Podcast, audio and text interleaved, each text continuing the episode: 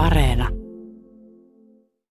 Egyptissä oli tehty kaivauksia ja löytöjä jo pitkään, mutta kun arkeologi ja egyptologi Howard Carter sitten vuonna 1922 löysi Tutankamonin haudan, niin siitä tuli aivan valtava uutinen, joka levisi ympäri maailmaa. Miksi näin, arkeologi Minna Silver? No sieltä Kuninkaiden laaksosta, muinaisesta Teebasta, niin oli etsitty tätä Tutankamonin hautaa jo pitkään. Ja luultiin, että se oli löytynyt tuossa 1912 niin julkaistiin Tutankamonin haudasta tämmöinen raportti, että tämä hauta oli löytynyt ja sitten Carter ei uskonut tähän ja kaivo edelleen ja, ja löysi sitten Lordi Carnarvonin kanssa tämän haudan. Ja, ja tästä tuli sitten suuri sensaatio, varsinkin sen vuoksi, että Tutankamonin hauta oli niin koskematon, että sinne vaan esikammioon ja, ja sitten tämmöiseen sivukammioon niin oli päässyt varkaita.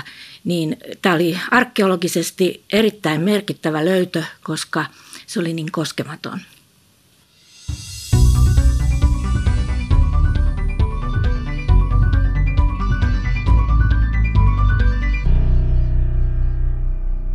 Faaraa Tutankhamonin hauta ja palsamoitu muumio olivat saaneet olla rauhassa yli 3200 vuotta, aina siihen asti kunnes brittiarkeologi Howard Carter jatkoi sinnikkäästi etsintää ja kaivoi tarpeeksi syvälle.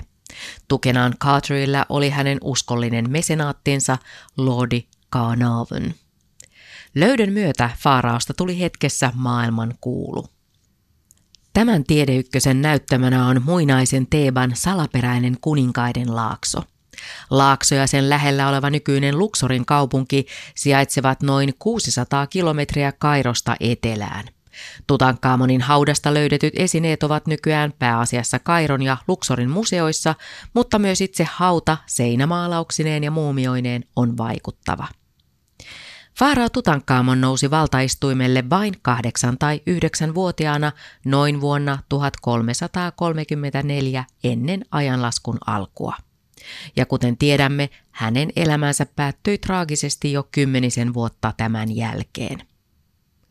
Nykyaikaiset tutkimusmenetelmät ja tekniset apuvälineet ovat antaneet arkeologeille ja egyptologeille uutta tietoa muun muassa Tutankhamonin kuolintavasta ja sukulaisuussuhteista – Puhumme ohjelmassa esimerkiksi sellaisesta kuuluisasta perheenjäsenestä kuin Faarao Eknaatton, joka tunnetaan myös nimillä Akenaatten ja Amenhotep IV. Oman huomionsa saa myös Eknaattonin lempivaimo huomattavasta kauneudestaan kuulu kuningatar Nefertiti. Minä olen Riikka Varras ja tämän ohjelman asiantuntijana toimii lähi arkeologian dosentti Minna Silver. Silver kertoo, kuinka hän havahtui katsomaan Tutankhamonin ja hänen perheenjäsentensä kuvia aivan uudella tavalla. Ne paljastivat perheen afrikkalaiset juuret, jotka olivat länsimaalaisilta tutkijoilta päässeet kummasti unohtumaan. Tässä vaiheessa lähdemme kuitenkin kurkistamaan kammioon, joka sinetöitiin Tutankhamonin kuoltua 1320-luvulla ennen ajanlaskun alkua. Minna Silver. No yleensähän meille Egypti tuo mieleen faaraoiden haudat, niin siinä yhteydessä pyramiidit. Ja tämä ö, muinaisessa Teebassa eli nykyisessä Luxorissa oleva kuninkaiden laakso ö, poikkeaa tämmöisestä alueesta, missä on pyramiideja. Että nämä on tämmöisiä maanalaisia hautoja, niissä on tämmöisiä kuiluja, ö, josta käydään sisään näihin hautakammioihin – Eli ne on lähinnä tämmöisiä kuiluhautoja, jotka on hakattu kallioon. No minkä takia sitten Tutankhamonin aikaan tällaista pyramidia ei rakennettu? Nämä on eri valtakuntien aikaisia niin kuin rakennustyyppejä ja hautatyyppejä, niin tämä tuli nyt sitten muotiin, tämä kuiluhautaus. Kun menee haudan ovesta sisään, niin mitä on nähtävillä? Ensimmäisenä on tämmöinen niin kuin käytävä kuilu, joka on pitkä ja usein menee alaspäin, että se on niin kuin tämmöinen mäki tavallaan ja, ja sitten tulee tämä esikammio tai suoraan sitten tähän hautakammioon mennään. Että riippuu vähän kuinka korkea-asemainen tämä henkilö on ollut, niin siitä riippuu, että kuinka paljon siellä on näitä erilaisia kammioita. Mitä siellä Tutankhamonin haudassa on nähtävillä? Siellä on tällä hetkellä hänen muumionsa, että se on tuotu kymmenien vuosien jälkeen takaisin sinne. Mitään esinöistöään siellä ei ole, mutta nämä hautamaalaukset hänen hautakammiossaan ovat jäljellä siellä.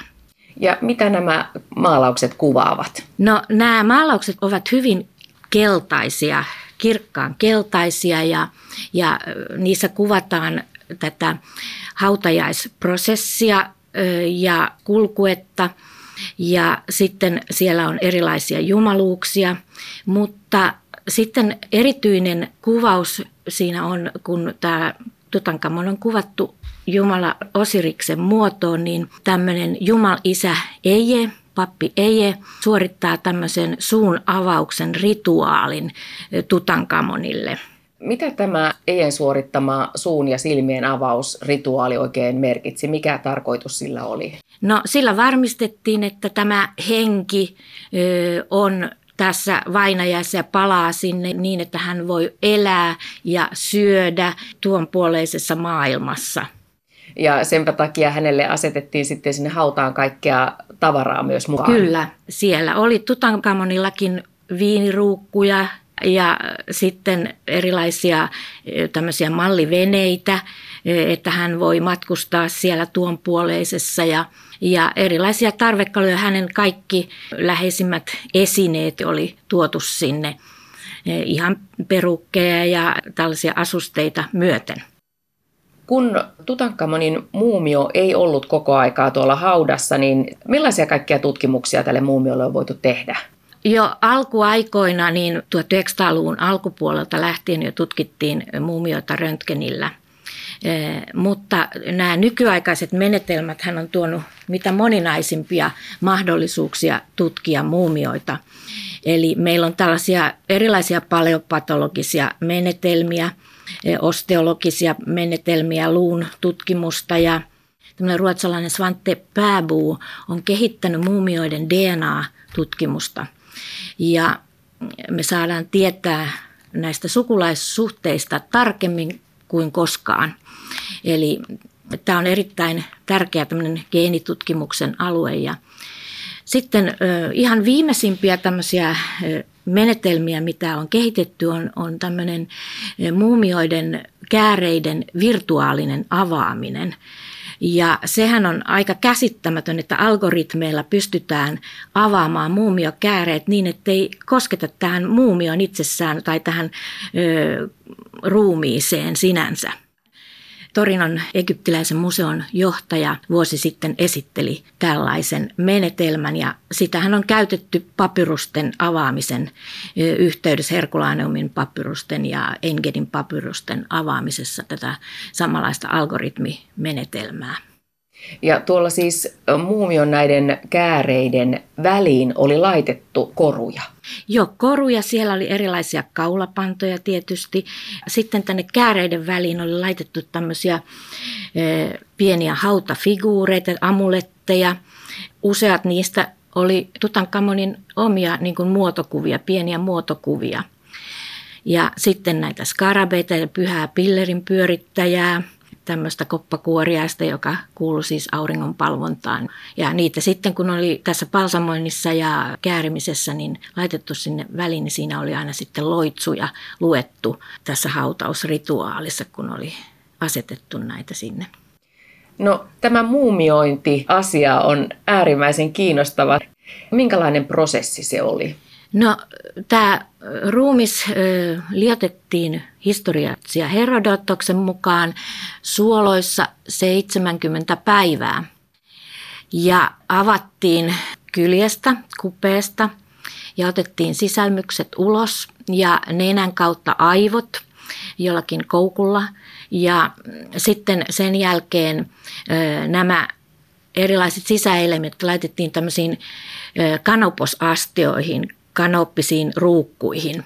Sitten tässä palsamoinnissa käytetään tietysti erilaisia aineita, nimenomaan asfalttia, pitumia tai bitumia ja erilaisia voiteita, hartseja, öljyjä ja hienoja hajusteita myöskin, että vainaja säilytetään tällä tavalla. Ja Tutankamonin hautakammion vierestä aarekammiosta löydettiin sitten tämmöiset kanoposastiot suuressa tämmöisessä arkussa ja siellä oli sitten nämä Tutankamonin sisäelimet. Mutta häneltä on katsottu, että häneltä puuttuu sydän ja tätä on ihmetelty, että mitä varten Tutankamonin näissä sisäelimissä ei ole sydäntä, koska tätä on pidetty erittäin tärkeänä tuon puoleiseen matkustettaessa, kun siellä punnitaan näitä mitä on tehnyt elämässä, niin nimenomaan sydän on semmoinen tärkeä elin. Ja sen tähden voi olla, että tässä on tapahtunut jotain tämmöistä muiston kiroamista, koska me tiedetään, että Tutankamonin jälkeen tämä pappi ei ja sitten Horenhepkin niin tuhosivat hänen, hänen muistoaan. Tutankhamonin kausi sijoittuu Egyptin uuden valtakunnan ja 18 dynastian aikaan. Koska Faaraolle ei jäänyt elossa olevia jälkeläisiä, hän oli tuon dynastian viimeinen laillinen hallitsija. Näin Tutankhamonin ajasta tuli historian käännekohta, vaikka dynastia muodollisesti jatkuikin vallan anastajien toimesta. Mutta tähän palaamme myöhemmin. Muumiointi oli egyptiläisille tärkeä toimenpide sen vuoksi, että vainaja tarvitsi ruumiin matkalle kohti tuon puoleista ikuista elämää. Tutankhamonin muumio on säilyttänyt sisällään todisteita hänen sairauksistaan ja vammoistaan ja lisäksi myös mahdollisesta kuolin syystään. Arkeologi Minna Silver. No tässä parikymmentä vuotta sitten oli vallalla tällainen sensaatiomainen teoria, että Tutankamon murhattiin itse asiassa jonkinlaisella lyömäasella, että häntä olisi lyöty päähän. Mutta sitten viimeaikaiset tutkimukset on todennut, että tämä on ollut tämä aukko päässä niin balsamoinnista johtuva aukko, ettei se olisi mikään tämmöinen trauma, joka olisi johtunut lyömisestä. Mutta sitten jos me ajatellaan tätä pappi Ejen osuutta Tutankamonin kuolemassa, eh, niin tätä ei voida myöskään poissulkea eh, tämmöistä murhateoriaa, koska hänellä oli motiivi eh, syrjäyttää Tutankamon. Jos me ajatellaan sitten muita tällaisia syitä, mitä on viime aikoina esitetty, Tutankamonin kuolemasta, niin siellä on erilaisia perinnäisiä tauteja, mitä hänellä ehkä on ollut. Ja sitten viimeisimpiä on tällaiset, että hän olisi satuttanut lonkkansa vaunuajossa, että siinä olisi tapahtunut jonkinlainen onnettomuus ja sitten, että tämä haava ei koskaan olisi parantunut tai tämä trauma ei olisi koskaan parantunut ja siihen olisi tullut tulehdus. Mutta sitten tiedämme, että hän sairasti myös viimeisenä aikoina malaria, että se on näissä tutkimuksissa saatu selville. Mutta tämä, että hän oli syntynyt jo tämmöisessä suhteessa, sitä kutsutaan sukusiittosuudeksi, niin tämä aiheuttaa tämmöisiä perinnäisiä tauteja, eli hänen vanhempansa olivat sisar ja veli, ja, ja tässä dynastiassa varmaan oli useita tällaisia, niin jos me ajatellaan tätä perimää, niin siellä on tämmöisiä tauteja ollut varmasti. Ja oli Tutankhamonin kuolin tapa sitten mikä tahansa, niin ainakin se on ollut varmasti hyvin dramaattinen ja äkillinen, kun hän on kuollut jo alle 20-vuotiaana. Kyllä, ja se näkyy tässä haudassa myöskin, että se on hyvin nopeasti kyhätty. Nämä maalaukset eivät ole niin korkeatasoisia kuin yleensä kuninkaallisissa haudoissa – ja nämä esineet on vähän silleen summan mutikassa laitettu sinne esikammioon, eli se näyttää lähinnä tämmöiseltä varastolta. Siinä on ollut kiirettä tämä on tullut yllätyksenä selvästi. Ja sitten, että tämä hauta on niin pieni ja ollut huomaamattomana. Jos ajatellaan, että kysymyksessä on ollut Egyptin faarao, niin tämä on verrattain pieni hauta ja mitätön siinä mielessä, että tiedetään, että ne ovat olleet paljon suurempia ja loisteliaampia. Että me voidaan vain kuvitella, koska tämä, tämä on jo meille ollut se mahdollisimman upea hauta löytöineen, että minkälaisia ne ovat olleet nämä Egyptin faarauden haudat yleisesti ottaen, mutta ne on niin kuin järjestäin ryöstelty – Eli, eli meillä ei ole ollut tätä Tutankamonin hautaa ennen semmoista kokonaista löytöä. Ja tätä ryöstelyä on tosiaan tapahtunut aina. Ihan muinaisuudesta sieltä faaraoiden ajalta lähtien. Mitä me tiedämme Tutankamonin vanhemmista? No näiden DNA-tutkimusten perusteella ollaan saatu selville, että mm, hyvin varmalla todennäköisyydellä Eknaatton, Faarao Eknaatton oli Tutankamonin isä ja että hänen äitinsä oli Eknaattonin sisar. Molemmat nämä muumiot on löydetty ja ne on tutkittu, niiden DNAt on tutkittu ja niistä on saatu selville, että nämä ovat olleet Tutankamonin vanhemmat, mutta tätä sisarta ei olla pystytty identifioimaan täysin, että kuka sisarista tämä on ollut nimeltään. Ennen tätä tietoa arveltiin, että kuningatar Kia olisi ollut Tutankamonin äiti ja myöskin on arveltu, että Eknatonin vaimo kuuluisa Nefertiti olisi ollut hänen äitinsä. Mutta e, nyt tosiaan viime vuosina on saatu selville, että tämä on ollut Eknatonin sisar, tämä Tutankamonin äiti. Sinä Minna Silver olet tutkimuksissasi katsonut Tutankhamonin ja hänen sukulaistensa kuvia aivan uudella silmällä. Mihin johtopäätökseen olet tullut? Kun olen tutkinut Tutankhamonia ja hänen hautaesineistöään ja erilaisia muotokuviaan, niin hyvin selvästi on tullut näkyviin tämä hänen afrikkalaisuutensa. Eli tähän hautakammionkin, kun päästiin sisälle, niin siinä edessä oli kaksi patsasta, ebenpuista mustaa patsasta, jotka kuvasivat Tutankamonin. Nämä ovat ihan mustia nämä, ne, ne oli tämmöisellä hartsilla päällystettyjä, puusta tehtyjä patsaita. Ja sitten kun me katsotaan itse asiassa Tutankamonin näitä arkkuja – kultaisia arkkuja ja kuolinnaamioita, niin kyllä näissä näkyy nämä afrikkalaiset piirteet hyvin vahvasti. Ja sitten kun on nämä DNA-tutkimukset tehty ja on ymmärretty, että hänen isoäitinsä oli Teje, suurkuningatar Teje, niin Tejen muotokuva tunnetaan tämmöinen pienoispatsas rintakuva, niin hänellä on selvästi afrikkalaiset piirteet. Kyllä, no sitten joo. tämän teidän vanhemmat ovat Juja ja Tuju, joiden hauta on tunnettu jo pitkään ja, ja he, heidän muumionsa ovat egyptiläisessä museossa olleet esillä jo pitkään ja heidän alkuperänsä on niin kuin jäljitetty Nubiaan, Afrikan sinne syvempään osaan. Eli nykyistä Sudania. Sudania ja Etelä-Egyptiä.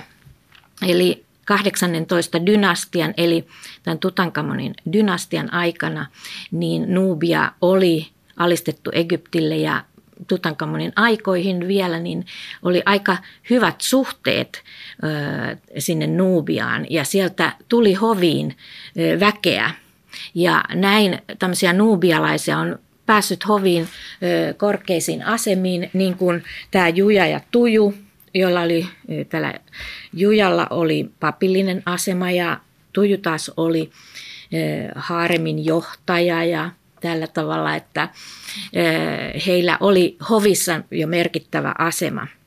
Ja tämä suurkuningatar Teije, joka on heidän lapsensa, eli Tutankamonin iso äiti, niin hänellä on ihan afrikkalaiset piirteet. Ja sitten jos me katsotaan Eknaattonin muotokuvia, eli Tutankamonin isän, niin niissä on selvästi afrikkalaiset piirteet. No mä en ole nähnyt missään ö, länsimaisissa tutkimuksissa ö, mitään viittauksia tähän. Tämä on haluttu niin kuin tavallaan peittää, että tämä sivilisaatio olisi ollut afrikkalainen, vaan halutaan omia tämä länsimaisena suurena sivilisaationa tavallaan. Ja jos me ajatellaan, niin tämä on aika erikoista, ettei nykypäivän saakka missään näissä Tutankamon julkaisuissa ole käsitelty tätä. Paitsi sitten afroamerikkalaiset ovat omineet Tutankamonin jo 20-luvulla tämmöisenä omana faaraonaan ja todisteena Afrikan suuruudesta ja heidän, heidän niin kuin juuristaan. Eli että tuolloin jo tuhansia vuosia sitten on ollut korkeakulttuuri, jonka hallitsijalla on ollut nimenomaan näitä afrikkalaisia piirteitä. Se on varmasti ollut näille afroamerikkalaisille sitten tosi tärkeä asia. Kyllä, kyllä heidän identiteettinsä kannalta ja, ja tätä on yritetty kuitenkin peitellä selvästi, tätä heidän näkökulmaansa. Minkä takia? No tässä on tämmöinen länsimäinen ajattelu, että esimerkiksi tämmöinen Martin Bernal kirjoitti tuossa 80-luvulla tämmöisen teoksen kuin Musta Ateene. Ja kuinka me länsimaiset ollaan unohdettu nämä afroaasialaiset juuremme. Ja että itse asiassa niin kuin nämä suuret korkeakulttuurit ovat niin kuin perusta Rooman ja Kreikan kulttuurille – No voisiko tässä olla myös jotain viitteitä rotuoppiajattelusta, joka silloin 1900-luvun alkupuolella kuitenkin kukoisti? Kyllä joo, ja siirtomaa-politiikka oli sellainen, että Egyptihän itsenäistyi 1922 samana vuonna, kun tämä Tutankamonin hauta löydettiin, että se oli ollut tämmöinen alue, joka oli Britannian mandaattihallinnon alla. Ja myöskin tässä Tutankamonin haudan löytymisessä voi nähdä, että englantilaiset halusivat niin kuin omia tätä, mutta tässä oltiin juuri tämmöisessä tietynlaisessa ö, saumassa, ö, eli egyptiläisten oma kansallistunto oli noussut jo niin korkeaksi, että enää ei esimerkiksi näitä arkeologisia jäännöksiä jaettu, niin kuin ennen oli 50-50, nämä ulkomaalaiset sai osansa ja Egyptiin jäi osa. Mutta tässä Tutankamonin tapauksessa sitten Carter oli sitä mieltä, että ne pitää jättää Egyptiin. Carnavon halusi, joka rahoitti, tai Lordi Carnavon näitä kaivauksia, niin hän halusi osan. Hän jo kuvitteli, että miltä se näyttää British Museumin yläkerrassa, että se täyttää nämä löydyt kaikki yläkerran alueet ja näin, että, että tässä on selvästi ollut tällaista kitkaa ö, näiden esineiden jaossa ja siitä on tullut, tuli sitten Cartonin ja Carnavonin välille kiistaa. Mutta, mutta siis tämä siirtomaapolitiikka näkyy hyvin paljon tässä ja, ja jos me katsotaan, että ketä mainitaan tässä haudan kaivauksessa ja, ja löytöjen puhdistamisessa ja tällaisessa, niin ei näitä egyptiläisiä paljon niin korosteta no siinä. No ei, ei. Eli, eli tota, ne on nämä länsimaiset tutkijat, jotka sitten niin kuin johtaa sitä ja tekee näitä päätöksiä. Mutta sitten Egyptin itsenäistymisen jälkeen niin on näitä egyptiläisiä tulee esimerkiksi Zahi Havas, niin on, on merkittävä tämmöinen arkeologi, joka TV-kanavilla esittelee Tutankamonin löytöjä ja, ja korostaa Tutankamonia hallitsijana ja näin, että, että ajat ovat muuttuneet.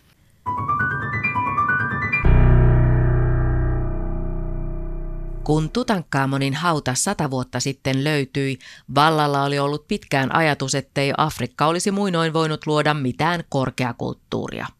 Afrikkalaiset ikään kuin tarvitsivat siirtomaaherroja pitämään heistä huolta. Minna Silverin mukaan meidän on riisuttava länsimaiset ennakkoluulomme, jotta Egnaattonin ja Tutankaamonin afrikkalaiset piirteet paljastuvat. Uudesta näkökulmasta voidaan nyt korostaa, että nämä kuuluisat egyptiläiset edustivat afrikkalaista ja ainakin osittain mustaa syntyperää. Tosi mielenkiintoista on se, että juuri tällä hetkellä nyt tämä mustien asema on todella voimakkaasti noussut esiin uutisissa ja ympäri maailmaa. Ja nyt sinä olet sitten myös juuri tätä ennen ehtinyt tehdä näitä, näitä uusia päätelmiä liittyen tähän Tutankhamonin ja hänen sukunsa alkuperään. Aivan, että tämä on ihan ajan hermolla, että me nostetaan tämä mustien asema myöskin historiassa. Että mä koen tämän hyvin tärkeänä tehtävänä myös.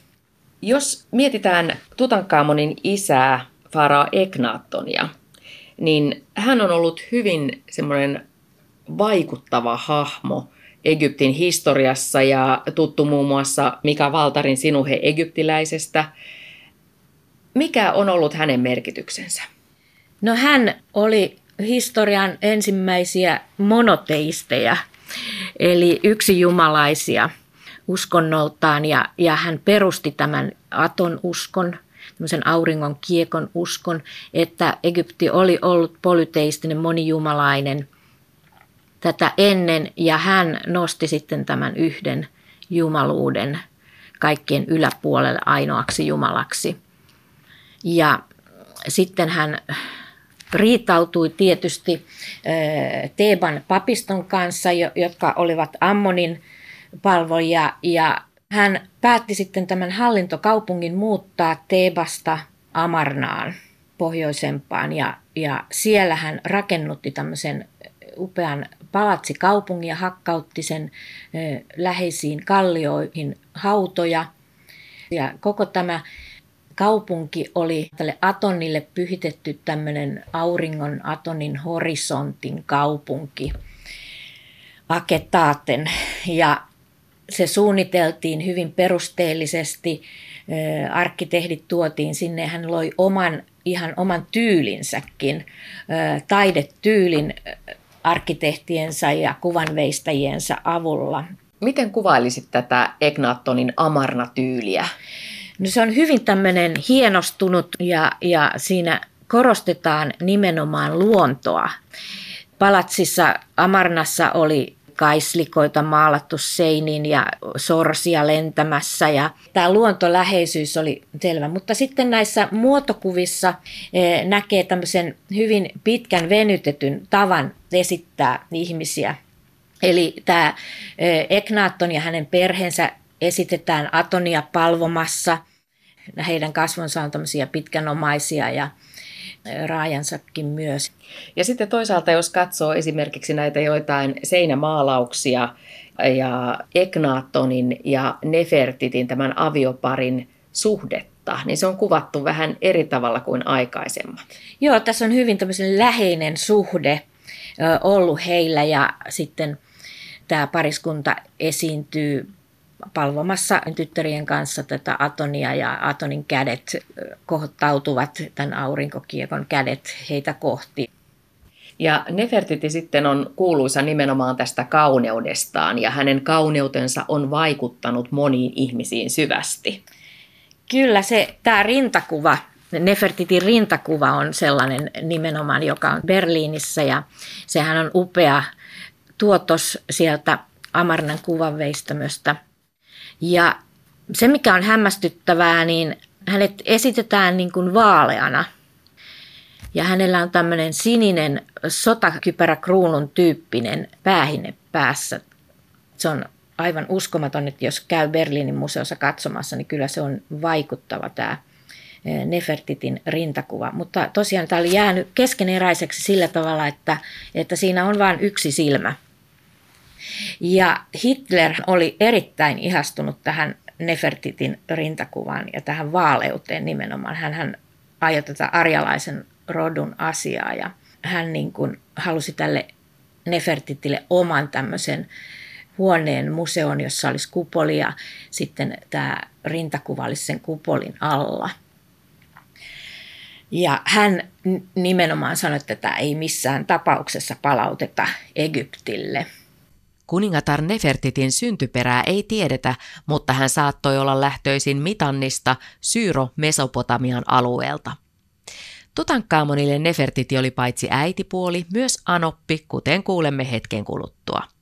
Erityisen merkille pantavaa on se, että tällä Faarao Egnatonin lempivaimolla oli huomattavan paljon valtaa. No sitten Teebassa on aika hämmästyttävää, että siellä tämä Atonin temppelin luona niin nämä korkokuvat näissä temppelirakenteissa, niin niissä tämä Nefertiti esiintyy melkein enemmän kuin Eknaatton. Ja tässä on sitten nähty hänen valtansa nousua tavallaan, että hän naisena on ollut erittäin merkittävä tämän Eknaattonin rinnalla, jopa niin kuin kanssahallitsija. Ja sitten sitäkin ollaan kyselty, että tuliko hänestä loppujen lopuksi naispuolinen faarao, kun Eknaatton kuoli. Jos vielä palataan siihen Eknaattonin uskontoon, niin Eknaton sitten syyllistyi siihen, että, että tuhosi näitä muiden jumalien kuvia. Kyllä, kyllä. Ja temppelit raunioituivat sitten eri puolilla Egyptiä, nämä Ammonin temppelit. Papit menettivät työnsä ja siitä tuli sitten katkeruutta häntä kohtaan.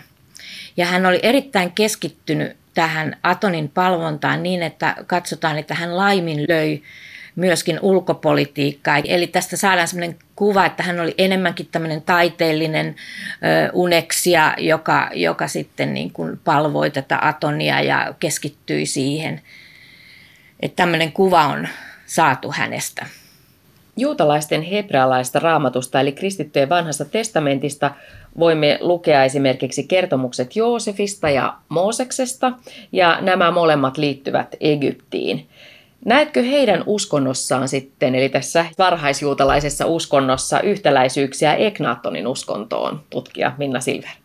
No kyllähän kysymys on monoteismista jälleen, että yksi jumalaisuudesta. Ja tämä Egnaattonin kausi oli aika lyhyt, tämmöinen yksi jumalaisuuden kausi.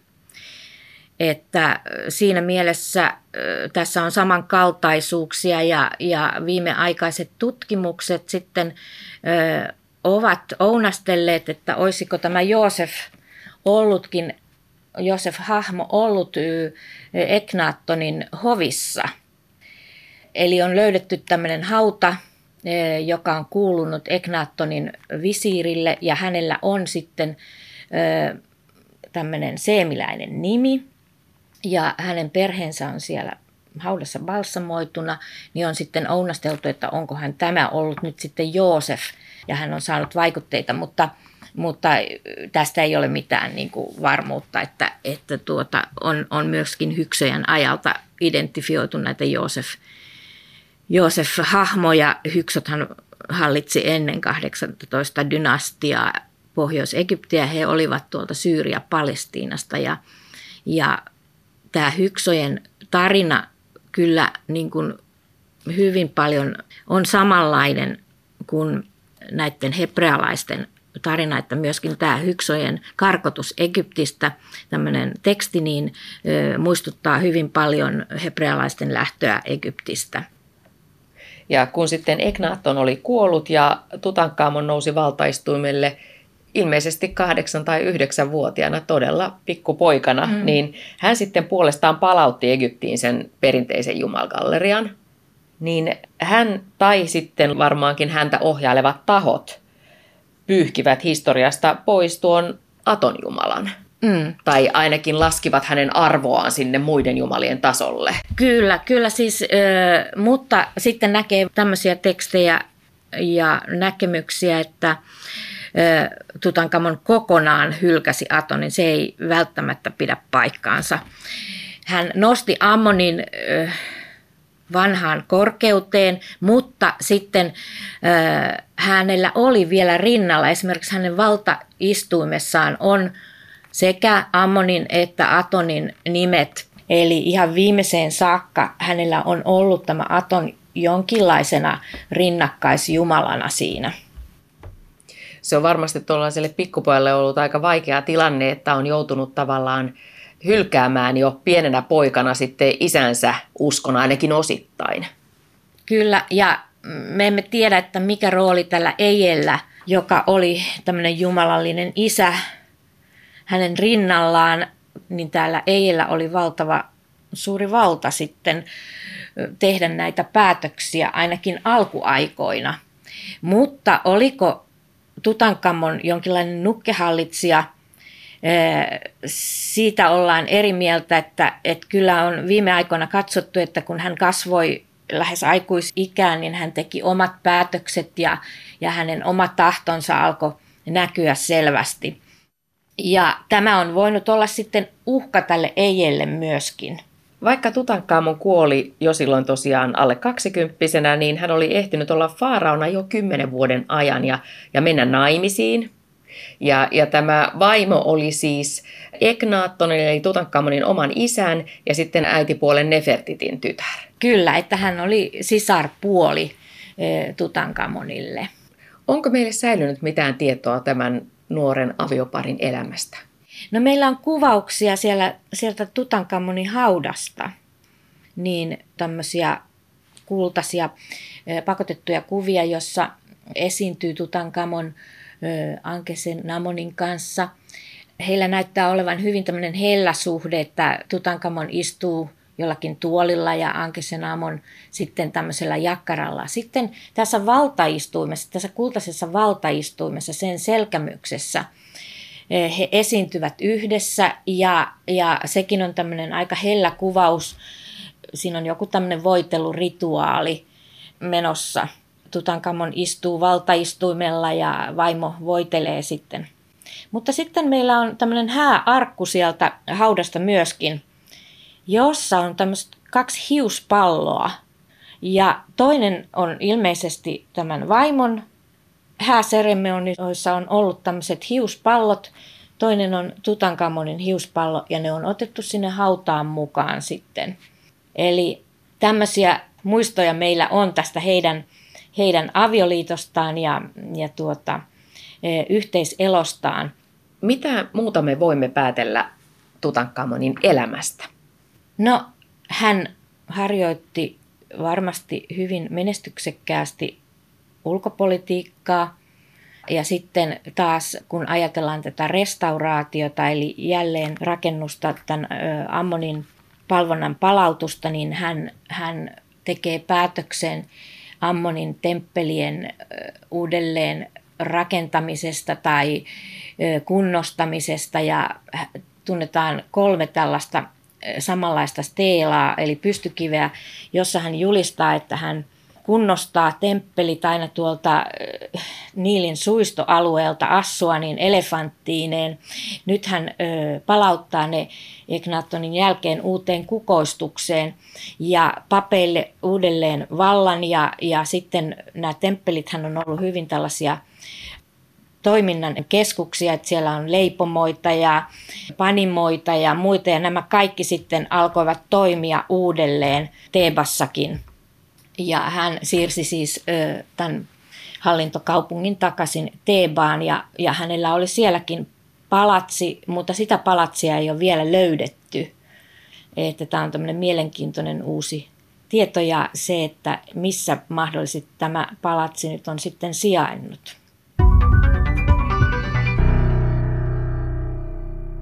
Lähi arkeologian dosentti Minna Silver kertoo, että Tutankhamonin vaimo Ankesenamon joutui myöhemmin nöyryyttävään tilanteeseen, kun hän epätoivoisena pyysi apua heettiläisten hallitsijalta Suppi Luli Umakselta. Kirjeen saapuessa tämä mahtava heettiläinen piiritti Karkemishin kaupunkia nykyisen Turkin ja Syyrian rajalla. Suppiluli Umas hämmästyi kovin Egyptin kuningattaren kirjeestä. Tutankamonin eläessä kenraali Horemheb ja pappi Eje olivat molemmat väijyneet siellä Tutankamonin taustalla toisaalta neuvonantajina, mutta myös ilmeisesti halusivat itselleen valtaa. Kun Tutankamon kuoli, niin miten sitten kävi? No tästä tosiaan pappi Ejestä tuli sitten hänen seuraajansa ja tämä Tutankamonin leski Ankesen Amon meni naimisiin tämän pappi Ejen kanssa – ja tarina siitä, kuinka hän kirjoitti tämä Tutankamonin vaimo sinne Karkemisiin Suppilumi Umakselle ja pyysi tämän poikaan, niin hän lähetti poikansa sinne Faaraon hoviin, jotta tämä Ankesen Namon menisi sitten naimisiin tämän kanssa. Ja tämä poika hävisi kokonaan. Tämä ei oli ehtinyt ottaa jo vallan haltuunsa ja najat tämän Ankesen Amonin. Ja sitten emme paljonkaan kuule enää Ankesen Amonista, mitä Ankesen Amonille tapahtui tämän jälkeen. Että kuoliko hänkin hämärissä olosuhteissa, sitä emme tiedä. Ja sitten myös Tutankamonin muisto joutui kiroamisen kohteeksi, eli häneen kohdistui tällainen damnaatio memorie. Kuka halusi hävittää hänen muistonsa? No tämä pappi Eije ja sitten Horemheb hänen jälkeensä, koska he ovat olleet tämmöisiä usurpaattoreita, eli vallan anastajia. Heillä ei ollut verisukulaisuutta tähän 18 dynastian hallitsijasukuun, niin he ovat halunneet myöskin tavallaan nämä jäljet peittää, että he eivät ole laillisia hallitsijoita. Ja Tutankamonille hän ei jäänyt tosiaan jälkeläisiä. Sieltä hänen haudastaan on kyllä löydetty kaksi sikiötä, että hänellä oli kaksi keskoslasta ja nämä on DNA-tutkimuksella todettu ainakin toinen Tutankamonin ö, lapseksi. No sitten Horemheb hän on myöskin tässä Mika Valtarin teoksessa Sinuhe keskeisessä asemassa. Hänestä tuli tämmöinen generalissimo, hän oli taistelija ja vaunuajaja ja, ja tuota, nimenomaan Syyria-Palestiinassa järjesti tätä Egyptin hallintoa, jotta nämä alueet pysyisivät Egyptin hallinnassa. Ja miten sitten käytännössä tämä tämmöinen muiston hävittäminen tapahtui? Mitä Horemheb tai mitä jo kenties Ejekin teki? He hakkauttivat Tutankamonin nimiä pois näistä Teepan temppeleistä ja hänen kuviaan ja kaikkea, mitä, mitä siihen liittyy. Ja voi olla tosiaan, että tämä hautakin oli peitetty sit sillä tavalla, tämä Tutankamonin hauta, että, että ihmiset ei paljon tienneet, missä se on. 1922, kun arkeologi Carter löysi tuon Tutankamonin haudan, niin merkittävässä asemassa oli myös hänen rahoittajansa Lordi Carnarvon, jonka kuolema oli sitten aika hämärä. Tämä Lordi Carnarvon hän kuoli jo seuraavan vuoden maaliskuussa Kairossa. Ja tästä levisi sitten tämmöisiä huhuja ja kertomuksia tästä hänen kuolemastaan, yllättävästä kuolemastaan, että hän oli joutunut Faarauden kirouksen uhriksi, kun hän on mennyt avaamaan tämän Tutankamonin haudan ja tämä on sitten Faaraon kosto tavallaan. Ja näitä merkkejä oltiin näkevinään siinä, että Kairossa kaikki valot sammuivat silloin, kun Carnarvon kuoli. Ja että hänen Highclarin linnassaan Englannissa, joka on sama kuin Downton Abbyn tämä linna, niin hänen koiransa ulvoja kaatui kuolleena maahan samaan aikaan, kun hän kuoli. No, nämä kertomukset niin ovat siivittäneet sitten lehdistössä tätä Faarauden kirousasiaa ja tämä hänen yllättävä kuolemansa siellä Egyptissä. Hän oli saanut jonkun moskiiton pureman ja, ja sitten oli partaveitsellä ajanut partaan ja oli saanut siinä sitten verenmyrkytyksen ja, ja, ja kuollut. Mutta tämä koko ö, Faarauden kirousajatus, niin se on lehdistön luoma. Eli, eli tällä myytiin lehtiä hyvin paljon. Ja sitten alettiin tehdä näitä elokuvia, muumion kostoja, tämän tapaisia. Ja, ja sitten kirjailijat nimenomaan hehkuttivat myöskin tällä ö, faaraoiden kirouksella. Mitä sinä, Minna Silver, mietit arkeologina siitä, että esimerkiksi muumiota, eli siis vainajaa, tutkitaan perusteellisesti? No tässähän on arkeologille tietysti tämmöisiä eettisiä kysymyksiä, joihin hänen pitää niin kuin vastata. Ja jo Carter mietti näitä asioita, että onko hänellä niin kuin lupa avata Tutankamonin hautaa. Ja hän selitti niin kuin itselleen, että miksi hän avaa sen ja miksi hän tutkii ne, miksi hän dokumentoi ne. Ja hän perusteli sitä sitten sillä, että, että koska kaikki muut haudat on ryöstetty, niin tämäkin tullaan ryöstämään. Ja näin hän sitten niin kuin tavallaan pelasti tämän aarteen jälkipolville ja tieteelle. No, jos me ajatellaan vainajan kannalta, niin onhan tämä eettinen kysymys, että lähdetään kaivamaan hautaa ja otetaan vainaja sieltä pois ja avataan hänen käärensä ja hän on ajatellut lepäävänsä niin kuin viimeistä untansa, niin sitä tullaan häiritsemään. Eli, eli meillä on kyllä tällainen eettinen ongelma siinä, että voidaanko me tehdä sitä ja mitä tieteen nimissä voidaan tehdä. Ainakin se, että, että täytyy olla hyvin semmoinen kunnioittava asenne kun tehdään niitä tutkimuksia vainajia kohtaan. Ja tämmöiset uudelleen hautaukset kaivauksen jälkeen hän on semmoinen keino, että, että nythän tämä Tutankamonin muumiohan on palautettu sinne hautaan. Tämä on hyvin tärkeä elementti siinä, ettei me laiteta jonnekin museon hyllylle, näytteille. Että se on niinku semmoinen, että voi kysyä, että haluanko minä olla siellä museon hyllyllä. Että nämä, nämä on tämmöisiä kysymyksiä, joita arkeologi joutuu käymään läpi jatkuvasti näitä eettisiä kysymyksiä. No sen jälkeen, kun Tutankamon oli löydetty, niin nämä löydöt ovat sitten kiertäneet ympäri maailmaa. Mitkä ovat olleet tämmöisiä sinun mielestäsi, Minna Silver, erityisen merkittäviä näyttelyitä? No Tutankamonin aarteet lähtivät 60-luvulla kiertämään maailmaa ja tämä on aika mielenkiintoista, että Tutankamonin aarteiden näyttelyt eri puolilla maailmaa keräsivät rahaa tähän Assuanin patohankkeeseen, jossa pelastettiin muun muassa Abu Simbelin temppeli ja sitten Fiileen temppeleitä tämän Assuanin padon alta. Ja näin Tutankamon oli mukana niin kuin näiden muinaisjäännösten pelastamisessa oman haudan esineistöllään. Et se on aika erikoinen tämmöinen niin kuin perintö, minkä hän on jättänyt meille. Öö, nyt on sitten tämmöinen oikein suurnäyttely kiertää maailmaa. Se on tällä hetkellä Lontoossa ja se on ollut Los Angelesissa ja Pariisissa.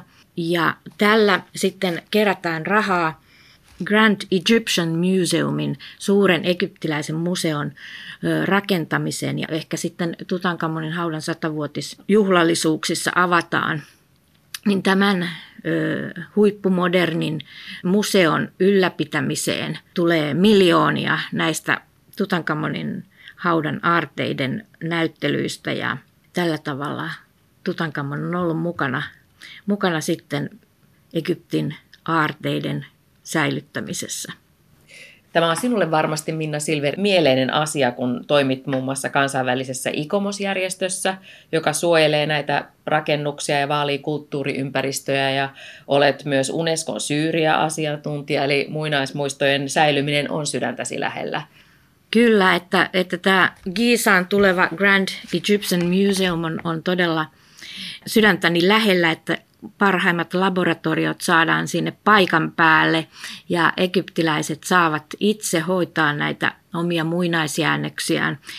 Heidän omaa kulttuuriaan pystytään kunnioittamaan tällä tavalla. Tässä on jo paljonkin puhuttu tästä asiasta, mutta osaatko vielä kiteyttää, että mikä sinun mielestäsi on Tutankamonin merkitys meille jälkipolville, Minna Silver? No arkeologialle Tutankamonin merkitys on ollut aivan korvaamaton. Eli Tutankamonin hautaahan pidetään merkittävimpänä löytönä. Ja se, että me saadaan siitä tämmöistä ensikäden tietoa muinaisesta Egyptistä ja sen elämästä, niin on ollut aivan ainutlaatusta. Ja nyt kun hänen esineistöllä on kerätty rahaa muinaisjäännösten tutkimiseen ja säilyttämiseen, niin onhan se ollut aikamoinen perintö, minkä hän on jättänyt